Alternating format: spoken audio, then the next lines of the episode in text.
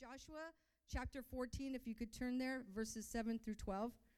And the story is about Caleb. He was one of the 12 spies, and he's speaking to Joshua, who at that time was his leader. Again, Joshua 14, verses 7 through 12. So I'm going to go ahead and read it. I was 40 years old when Moses, the servant of the Lord, sent me from Kadesh Barnea to explore the land of Canaan. I returned and gave an honest report. But my brothers who went with me frightened the people from entering the promised land. For my part, I wholeheartedly followed the Lord my God.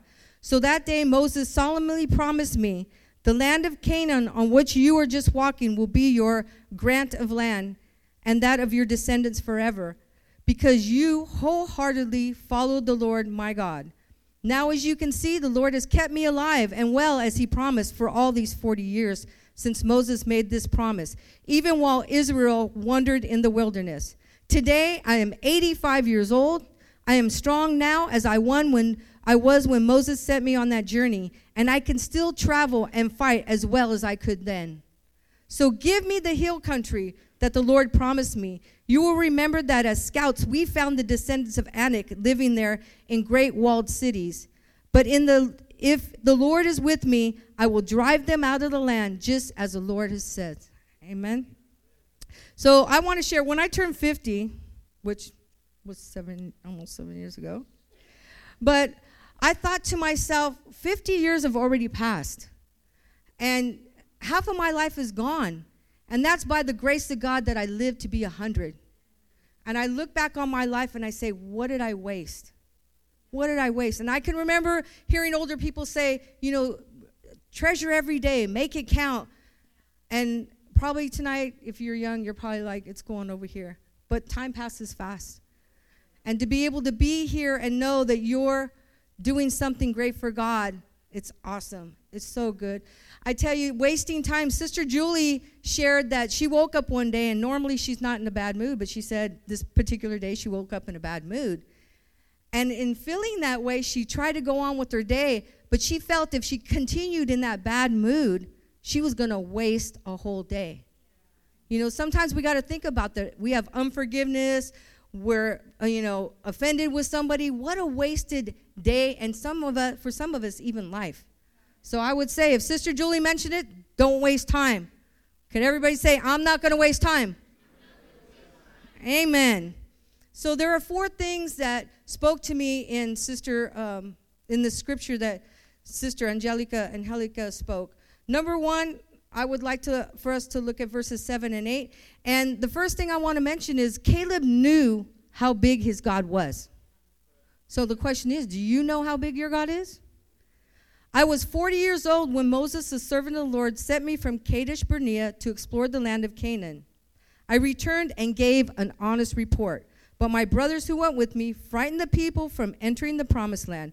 For my part, I wholeheartedly followed the Lord my God. So when I look at that, Caleb was only 40 years old when he went to spy out the land.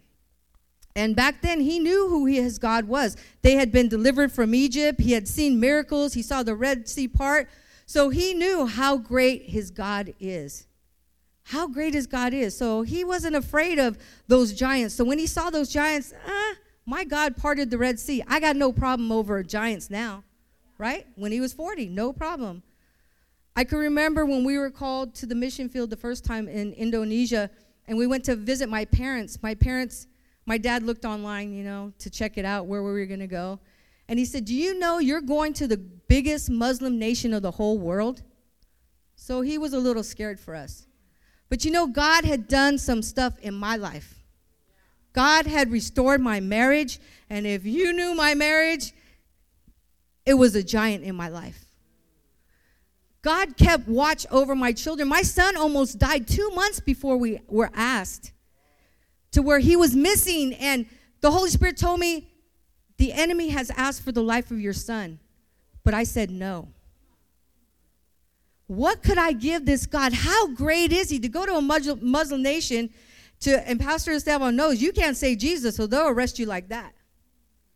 But I knew in my life who my God was. I seen him perform miracles in my life. So for me, it was like, I got no problem. Do you know how great your God is? Do you have giants today that need to be slain? Well, you know what? Your God is that big. Your God is that big. And I'm to testify, He's that great big. There's no giant in any land in your life that's greater than our God. Number two, Caleb was patient. Patient. In verses 9 and 10. So that day Moses solemnly promised me, the day of Canaan on which you were just walking will be your grant of land and that of your descendants forever, because you wholeheartedly followed the Lord my God. Now, as you can see, the Lord has kept me alive and well as he promised for all these 45 years since Moses made this promise.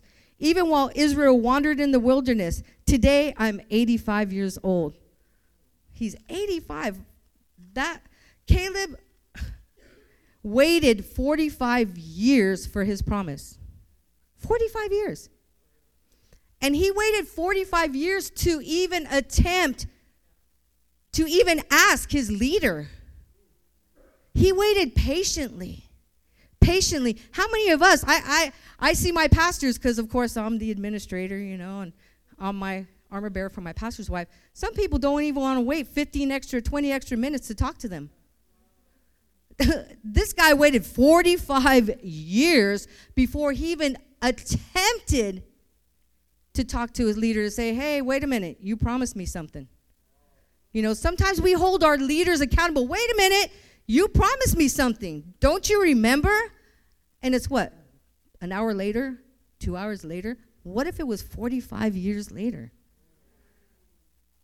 Would you wait that long faithfully?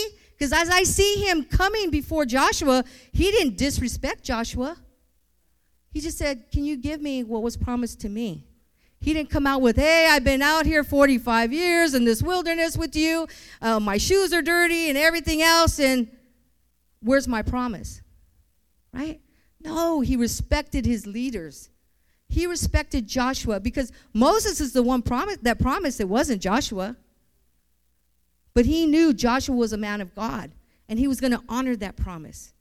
So I want to ask you, how patient are you? How patient are you? Number three, I want to talk about vision.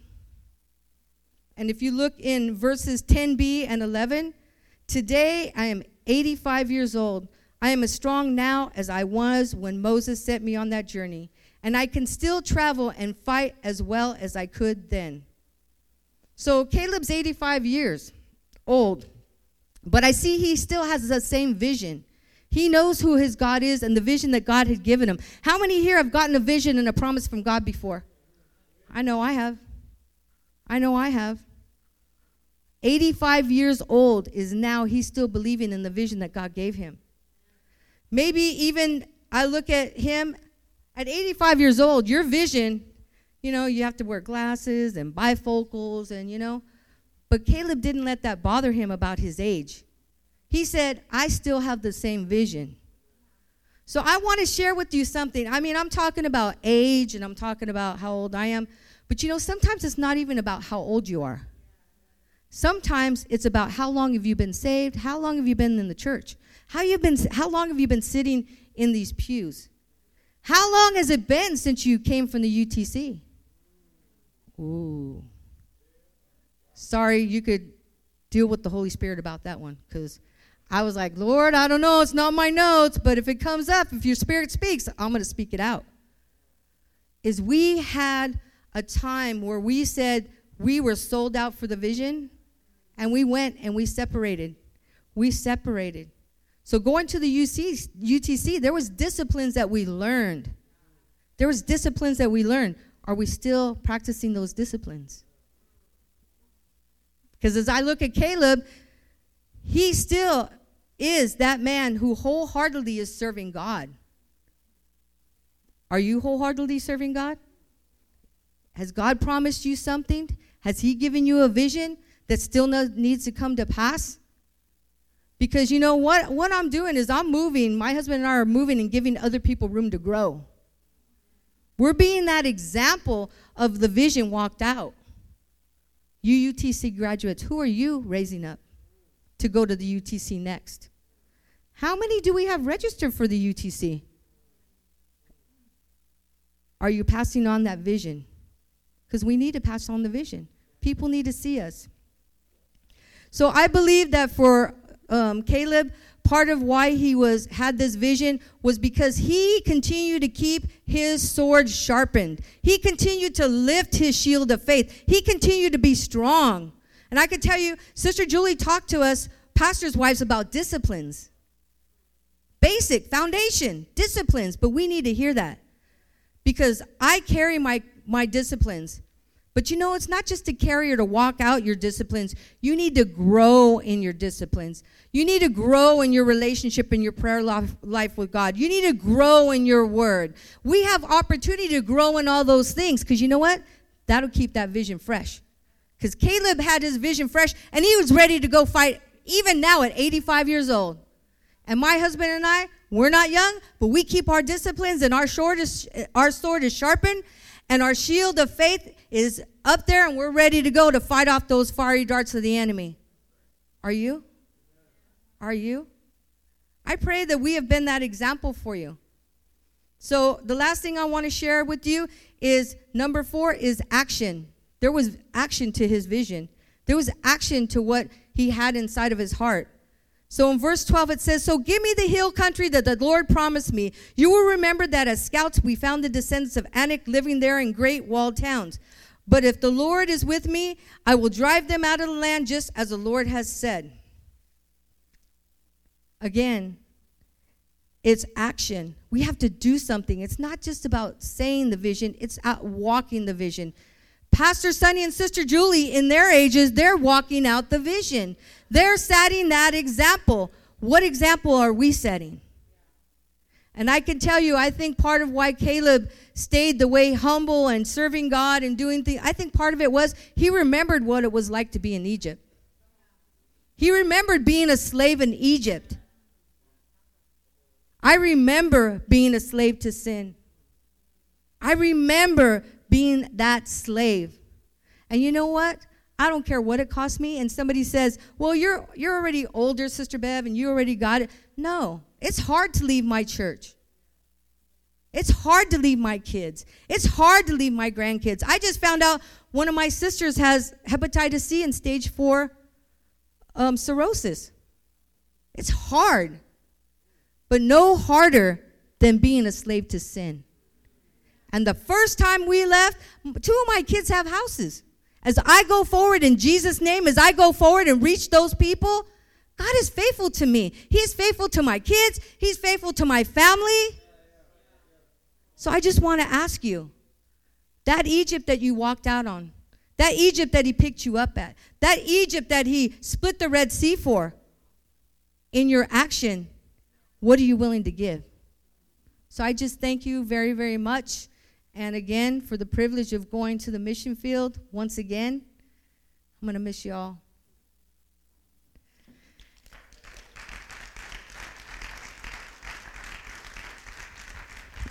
Amen. I love her testimony. If you've never heard her testimony, you need to sit down and talk to her about what God pulled her out of because there was it was nothing but God. It was a miracle. And even to look at Pastor Toby, he's a miracle. He's a product of prayer, of someone standing in the gap and interceding. Amen? Right, Pastor Toby? He is a product of prayer. And so, for those who are believing for your unsaved loved ones, especially for those who are married and your husbands are out there, trust God. Get on your knees. Start praying. Start interceding. Start standing on the word of God. Trust God and watch, what God can do. Amen? Amen. And our next speaker I love this woman. All, all of these women have given their, their lives completely over to the Lord. Um, but this woman, she's we heard from her again testifying. She is a product of our women's home here in Hayward, California.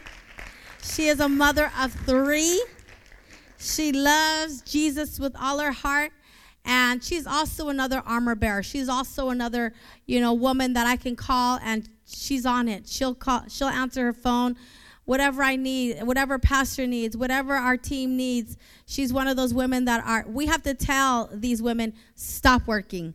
Go home. That's how much they're ready to serve, and so much they're so they're so passionate for what God has called them to do. And so she's also an intercessor, And uh, I, I see such a great anointing over this daughter.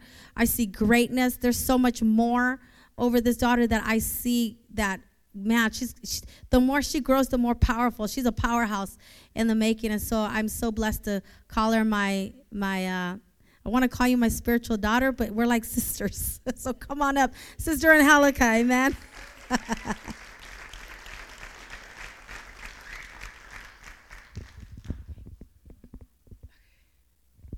Amen. Amen. Thank you. Um, I do consider myself a, a daughter because um, I was really young in the Lord when, when my papa passed on. So, yes, I, I call her mama. That's mama for me. Amen. So, um, first of all, I just want to um, thank God for my salvation. You know, I would be nothing without God in my life, right? Nothing. And I, I thank God for the woman's home being open when I came. I thank God for a ministry that had the women's home for me to answer that so that I could have a place that could deal with me. Because not just anybody could deal with me. Amen. I thank God for my leaders. I thank God even for for the for this ministry here in Hayward, for Pastor Steve and, and Sister Josie. And I thank God for Pastor Esteban and Sister Chella for my spiritual parents now that they have invested in me so much. They invest in me all the time, and sometimes it's like, man, I got so much more to give though. No, man, I feel indebted, indebted. I'm indebted to Christ, but I feel indebted to the ministry. I'm indebted because there's been so much poured into me that I gotta give back. I have to. And um, another, I just want to also thank my husband Thank you for releasing me at times. Thank you for backing me up at those times, being my partner. Thank you for putting your foot down when you need to with me. And, sometimes I need it. Sometimes he's the one that reminds me, hello, remember, you d- just don't forget. Yes, go ahead. But don't forget you have a family here. Don't forget your children. Don't forget. You know, don't forget, I like to have my food on the table. And I love it. I love it because he brings me back, and I love my family. I love it. I love it. I love it. Thank you, babe. Love you so much. And um, I thank God also for my children. Amen. They're blessings. They're blessings that grow us at times. But man, those are our first disciples. Amen. Our first disciples. So I'm going to just take a moment to open in prayer. If you guys will just bow your heads with me. Lord, we just Thank you for what you're doing right here, God. I know you're doing something great, that you've ministered to me, you've ministered to your women, and now you're going to minister here. Have your way. In Jesus' name, amen. Amen. So if you will turn with me to Numbers chapter 26, verse, we're going to read verse 33. I'm going to try to start my timer so I could be timely. All right, so Numbers chapter 26, verse 33. And um, all the messages spoke to me. So it was like really hard. I, I think uh, there was like a little bit from each one that God was just able to deposit, that He was able to give me something and show me something and, and, try to bring it together. And so I'm trying to bring it together, but most of, most of this is coming off of um, Sister Raylene. So don't try to compare me, but if you want to hear more about what, what I'm sharing here, Sister Raylene, and you could hear it later on the on on YouTube or Facebook or almost anything. so Numbers chapter 26 verse 33. And it says Okay, please don't judge my the way I, I, I read his name, okay? Zelophehad, did I say it right? I hope. Zelophehad, son of Hepher, had no sons he had only daughters whose names were Mahlah, Noah, Hoglah, Milcah, and Tirzah. So again, son of Hepher had no sons. He had only daughters whose names were Mahlah, Noah, Hoglah, Milcah, and Tirzah. Five daughters, no son. Now why now why, you ask, is it so important. And if you even read back a little bit in this chapter and in, in these couple chapters, you just see a bunch of listing of names. Kind of boring, right? You know, it, it's like when you're trying to read your book, your Bible chron- chronologically, you get bored in that spot. But there's a purpose, there's a reason. And they were keeping track of the people for a reason. They were keeping track of each family and each tribe, and specifically the people that were given a promise. Amen? Because as they were multiplied, so they were portioned, not by common providence, but by promise. For the honor of divine revelation, God will have the fulfilling of the promise, an increase and inheritance. See, these were men that were named in the, in, in the beginning. They were men because only men were named. Only men could get the inheritance, right? And, and um, they were the only ones that were going to get what they were promised. And as their names were there, they were the only ones that even were going to be mentioned in here until now. So if you will also, if you'll just skip over to, to Numbers chapter 26, I'm sorry, 27, and we're going to just go ahead and do a little bit of reading here. So it's just the next chapter over. Very, very simple. It says, The daughters of Zelophehad son of Hepher, the son of Gilead, the son of Machir, the son of, of Manasseh, belonged to the clans of Manasseh, son of Joseph, which we just heard about Joseph, right? He's a great leader, and he's one of the two that went into the land and seen not just giants, but the promise, right? So these daughters, descendants of, jo- of Joseph, here we go.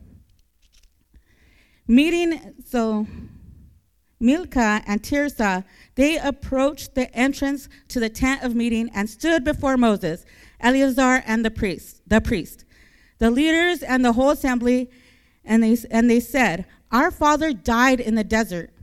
He was not among Korah's followers who banded together against the Lord, but he died for his own sin and left no sons. Why should our father's name disappear from his clan because he had no son? Give us property among our father's relatives. Amen. So these are our five women, and I believe, I believe that this young man, he must have been in the home. He must have been from the home because he taught his daughters. He taught them how to stand up. You know what? If anything, they, I bet you he taught them even how to hold a sword. They might have been girls that weren't supposed to fight. They might have been girls that weren't supposed to get what, what was coming. They may have been those. They could have been those ones that just married off and just got their inheritance through marriage. They could have done it differently. But I believe because of what was poured into them, because of, of because of their father having that so much in him. And knowing the legacy, the legacy of Joshua, knowing the legacy of him and Caleb, how they went into that land. No, no, no, no. We're not going to go without our inheritance. No. Yeah, I could just go ahead and get married to someone in my clan and make sure I get at least something. No, they weren't. They weren't satisfied with that. Amen. So these were, these were definitely victory outreach women. They stood up. They stood up for what they believed in. They spoke up, not just for the inheritance, but to show the family legacy. And they were game changers. And, it, and when, you, when you actually listen to Sister Raylene's message, it's the game changers is her title. And I believe that we are game changers here that our ministry was a game changer in 1967. In 1967, when our ministry exploded, when our ministry started, it was a game changer for many of us even today. That because of 1967 taking place, we're able to have Pastor Steve, Sister Josie come here. We're able to have Pastor Esteban and Sister Chella take over. We're able to live out our legacy. Amen?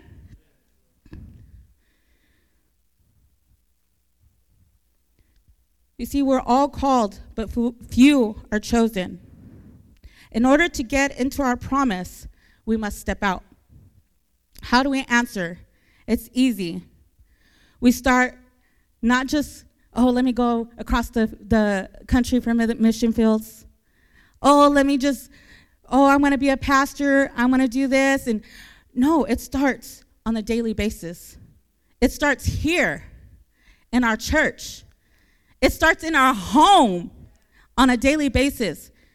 It starts when we're answering that call when God's calling us to, to spend time with Him. It starts when we say no to sin. It starts when we're able to say no to temptation.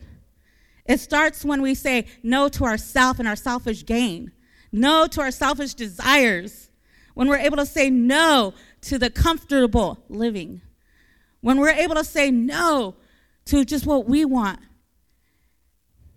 And it starts when we say yes to Christ, when we're able to say yes to His word, when we're obedient to His word. It's every day when we put God first when we put Him first in our homes. I love how she was sharing. Um, she was sharing how how her mother, even though she may not be in the light, she may not be that well known, but because her mother set the atmosphere in her home, she's able to live the legacy. And I believe I I believe that God has something for all of us. We're all game changers here, whether we're from the home we're, whether we're a ministry children, whether we just got saved, whatever it may be, we have a calling, but are we going to answer it? We have something powerful inside of us, something that even just in this ministry, it, it, gives you something to stand up for. It gives you something to live for. It gives you a cause. It gives you purpose. And but we just got to step into it. We got to die to ourselves at times. We got to be the ones to, to share with our children that our children could take it and run with it. What are we giving our children? What are we showing them at home? How are we living at home? Do they see us praying? Or do they see us complaining? this is something that convicted me because even before God's already been showing me that these are my my children are my first disciples. Those are my first disciples. And at times they may see me, you know, being so intentional with other people. But God convicted me even before and so much more here that I have to be intentional with my children. How I live in front of them, how I talk in front of them, how I pray in front of them, how I get a hold of God when I'm going through it. Because, yes, I go through it. Yes, sometimes I feel so insecure. Sometimes I feel like I can't make it. Sometimes I want to throw in the towel, but God throws it back, and I just want to say, Why? Why? Right? But they see me at home. They see me at my worst, but they also see me at my best. They see me when I get a hold of God and I cry out and I close the door and they could hear me crying, but uh, they know I'm getting a hold of God. That's what I need to make sure that I'm giving them. I need to make sure they know how to get close to God's heart.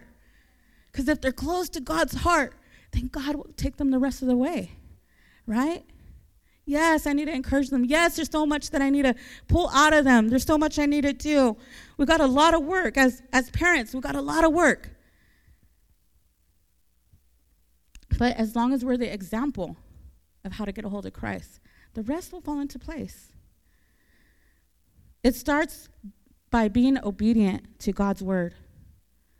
It starts when we spend time in His presence, when we get close to our leaders, even. It starts when we can come under leadership, when we're able to humble ourselves. That's where the call starts. That's how we answer the call at times. Sometimes we just need to humble ourselves. Sometimes we need to be teachable again. Sometimes God needs to remind us that we were nothing without Him. Sometimes God has to just give me that picture of where I came from. And sometimes it's like, oh man, if everybody knew, man, I was lost. But God found me. I was a horrible. You would not want me in your home before. You would not trust me before. But yet, because of this ministry, I have a place. Because of the woman's home, showing me and pouring into me and teaching me how to get a hold of God, teaching me those disciplines, teaching me how to fight in the spirit, teaching me that you go to your word, teaching me scriptures with discipline when I didn't want it. But yeah, I got it. And it did something in my heart that now, today, I could still live it out.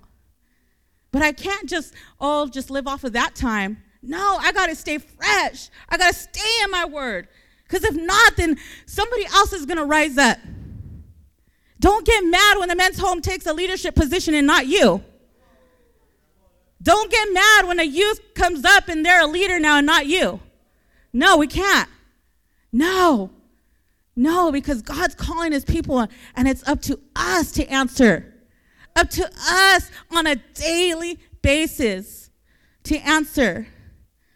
See, we're, we're game changers. This ministry is a game changer. My change happened there in the women's home. This ministry specializes in changing and transforming lives. You see, we, I didn't just get saved, I got totally transformed, delivered, spirit filled, Holy Ghost filled. I have a testimony to share. I have a life now. He gave me something. In 1967, it started. And then we were able to get in 1981 here in Hayward a work start here. For me, it was in 2001 when God delivered me. He set me free and He gave me a purpose. But there's so many more souls out there. There's so many more hurting people out there. There's so much more that we need to do that are are stepping out. It takes our stepping out. Takes us living out of ourselves. And it's up to us to do that. Amen. So I'm just going to close right here in a word of prayer. And I pray that that ministered to you. Lord, we just thank you for what you're doing, God. Thank you for your word. We want to answer your call. We want to be sensitive to your voice. We want to hear from you. We want to keep our hearts open and remain teachable to you, God. We don't want to stop where we're at. We know we're just scratching the surface. Have your way here. In Jesus' name, amen. Amen. How many of us are have an inheritance? I have an inheritance, and I'm not letting anybody get in the way of my inheritance. Amen. And so, um, man, that was such a powerful word. When you when you actually read the story, it does talk. It does kind of sound like VO women, right? Because we don't let people bully us around, right, Cecioli, right? If somebody were to taunt you or push you, you wouldn't just sit back and be like, hey, you'd be like, oh, oh, oh you want to push me, huh? You want to push me? That's how we need to be for our inheritance, for the vision and what God has given our our parents, our spiritual mama and papa, our founders, what God has given them, it belongs to us. And as we take that inheritance, we got to run with it. And but but you know why? It's because there's other children. There's another generation wanting to inherit that promise with us. Amen. Amen. And then last but not least, our last speaker, she's a beautiful woman of God. And I met her several years ago, and I had the privilege to disciple her um, and bring her under my wing. And um, she is from San Francisco, the Mission District. She's uh, she loves Jesus. She loves. She says, "I love my church. Um, I love Victory Outreach Heart of the Bay. I have a handsome husband." How many of us love our husbands over here? How many of us think our husbands are the most handsome husband? She says she has a handsome husband, two beautiful daughters that she loves with all her heart, and she is a daughter of the Most High King. And let me tell you, this woman is a powerhouse. She's an intercessor. She's a discipler. She learned what I gave her. She took that and now she's applying it and she's running with this vision. She's running with discipling other young women. And I'm just so blessed to see her just blossom and grow and just continue to become the woman of God that she's becoming. And so I want to give a warm hand to Cynthia Navarro. Amen.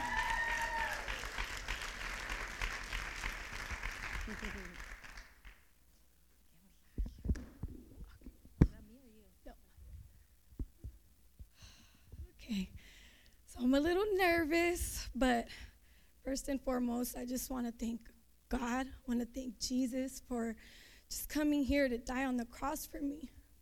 I'm just so grateful for what He has done in my life. I'm just so grateful because I was just really lost. I was really, really lost in the city of San Francisco before He came into my life and changed me. And I want to thank my pastor Pastor Esteban and Sister Chella, thank you for this opportunity. I thank God that I have pastors with vision, that they move and they run. And I just want to catch up to them. I want to run with you. And I know the women here are ready to run with you too, and, um, and the men here as well. And I just want to thank you guys. I want to thank Sister Chella. Thank you for pouring so much into me. I want to thank Tia Gina for teaching me how to fight teaching me how to use my word, teaching me how to pray, and even Sister Chella for teaching me to just really get into my word and pray.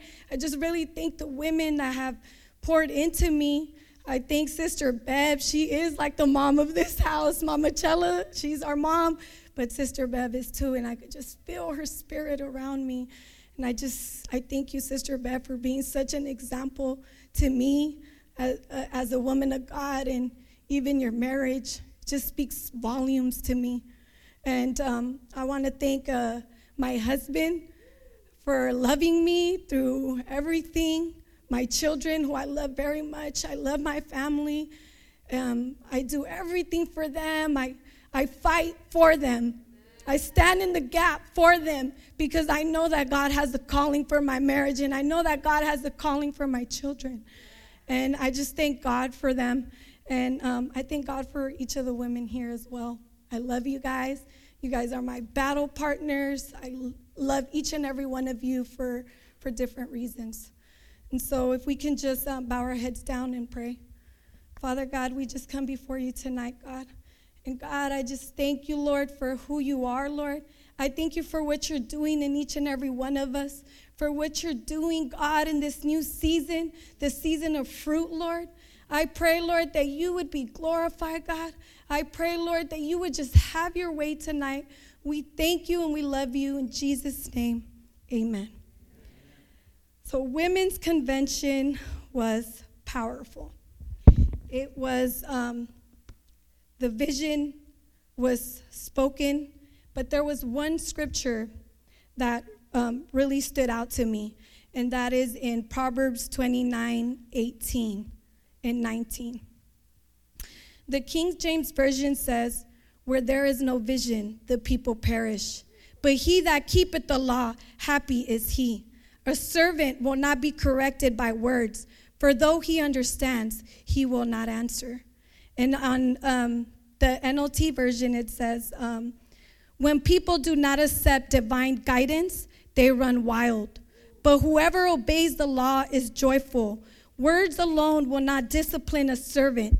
The words may be understood, but they are not heeded. So, um, at Women's uh, Convention, vision was spoken. The beautiful vision of Victory Outreach International. The vision was imparted, it was deposited into our hearts, it was transmitted. You could feel the, the presence of God. It was so personal. God was dealing with each and every one of us in such a personal way.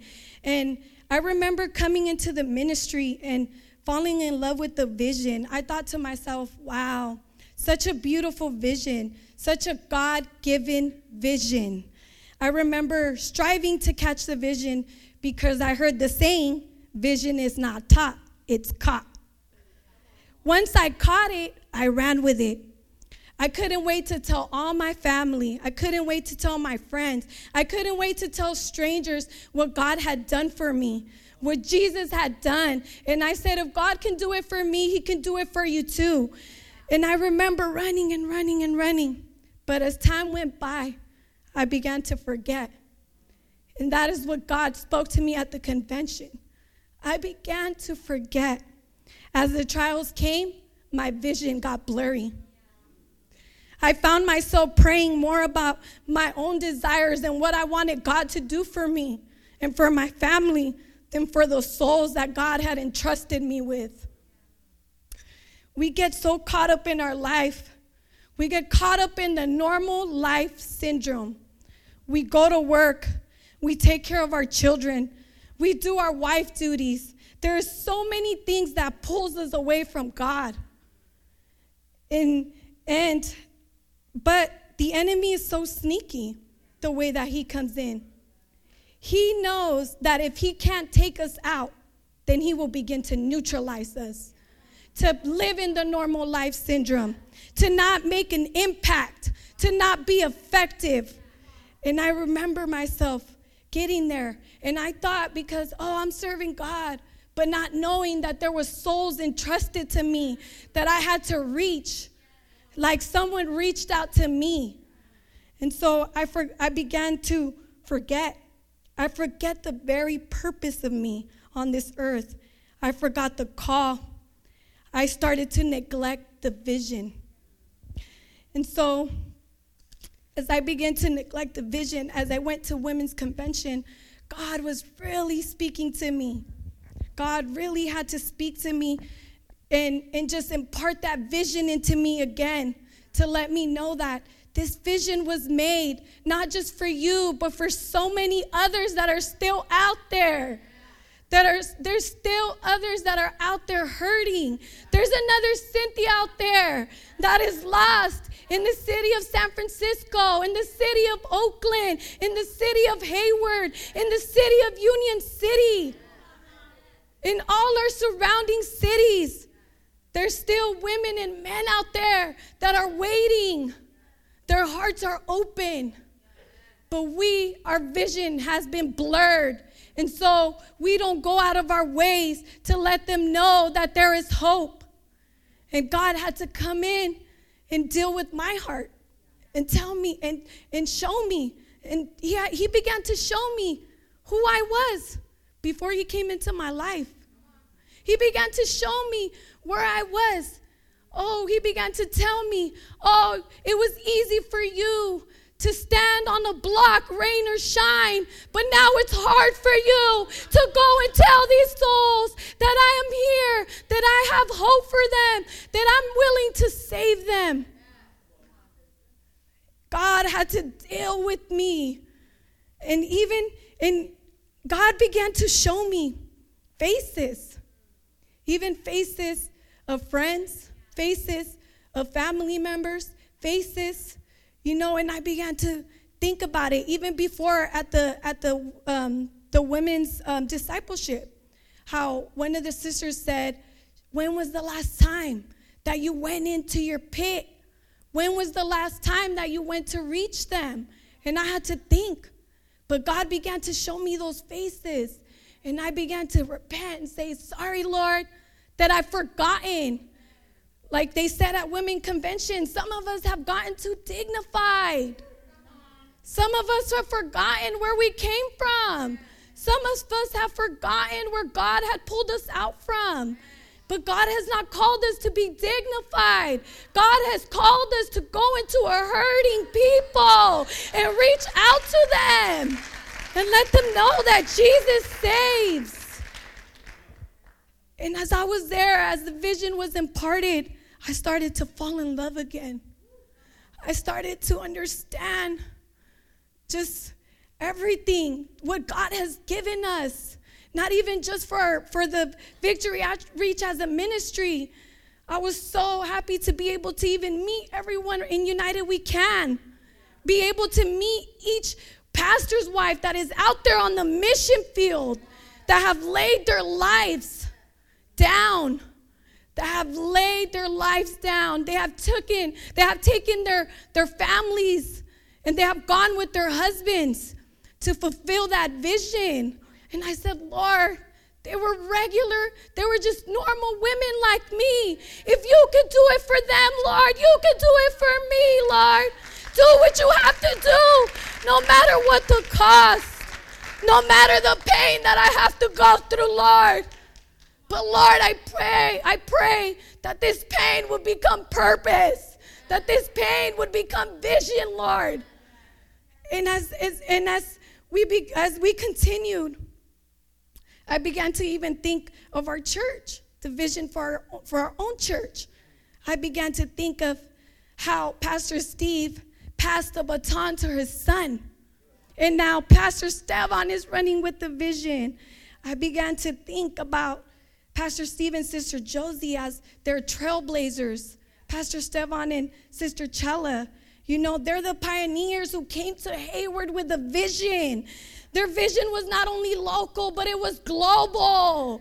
Even when it wasn't heard of, Pastor Steve, Pastor Steve said, I'm going, I see South Africa. Let's go scout the land. He wasn't only thinking local, but he was thinking global. He was thinking there's more people to reach than just my own city. And then I believe that as Pastor Steve was answering that cause, he saw that vision, he saw a girl like me lost in the city of San Francisco, and he knew that he could not give up. He knew that he could not throw in the towel. He knew that no matter what, he had to keep on running because a girl or a man and a woman that was lost was going to come in here and make this church their home church. And he saw them. He saw us before we even made it here. And because of this vision, he didn't give up, he didn't give in, but they kept on running to fulfill the vision of VO, Heart of the Bay. And if we turn to Habakkuk 2 2, the word of God says like this And the Lord answered me and said, Write the vision and make it plain upon tablets that he may run that readeth it. Pastor Steve and Sister Josie internalized the vision because they knew that once we caught it, we would run with it. So I'm telling you today, don't lose hope. Don't give in, but continue to run. There is a legacy that is to be fulfilled. And each of us here have something to give. We all have a gift, we all have a purpose. There's something in us. And that is the reason why we are here. Because we are to fulfill this inheritance, the promise, this city that God has given us. We can come from all different cities, but this is the city that God has given us to inherit.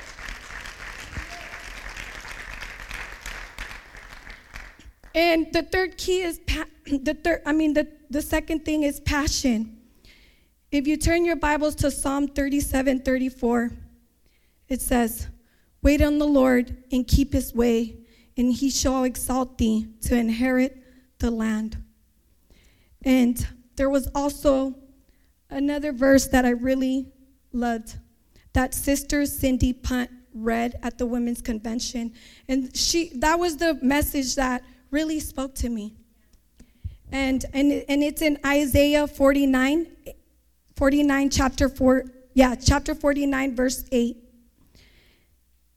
And it says like this At just the right time, I will respond to you. On the day of salvation, I will help you. I will protect you and give you to the people as my covenant with them. Through you, I will reestablish the land of Hayward and assign it to its own people again. I will say to the prisoners, Come out in freedom, and to those in darkness, Come into the light. They will be my sheep grazing in green pastures and on the hills that were previously bare. They will neither hunger nor thirst. The searing sun will not reach them anymore, for the Lord in his mercy will lead them. He will lead them beside cool waters. And that just spoke to me so much because as, as she read this, I thought about our church. I thought about the city.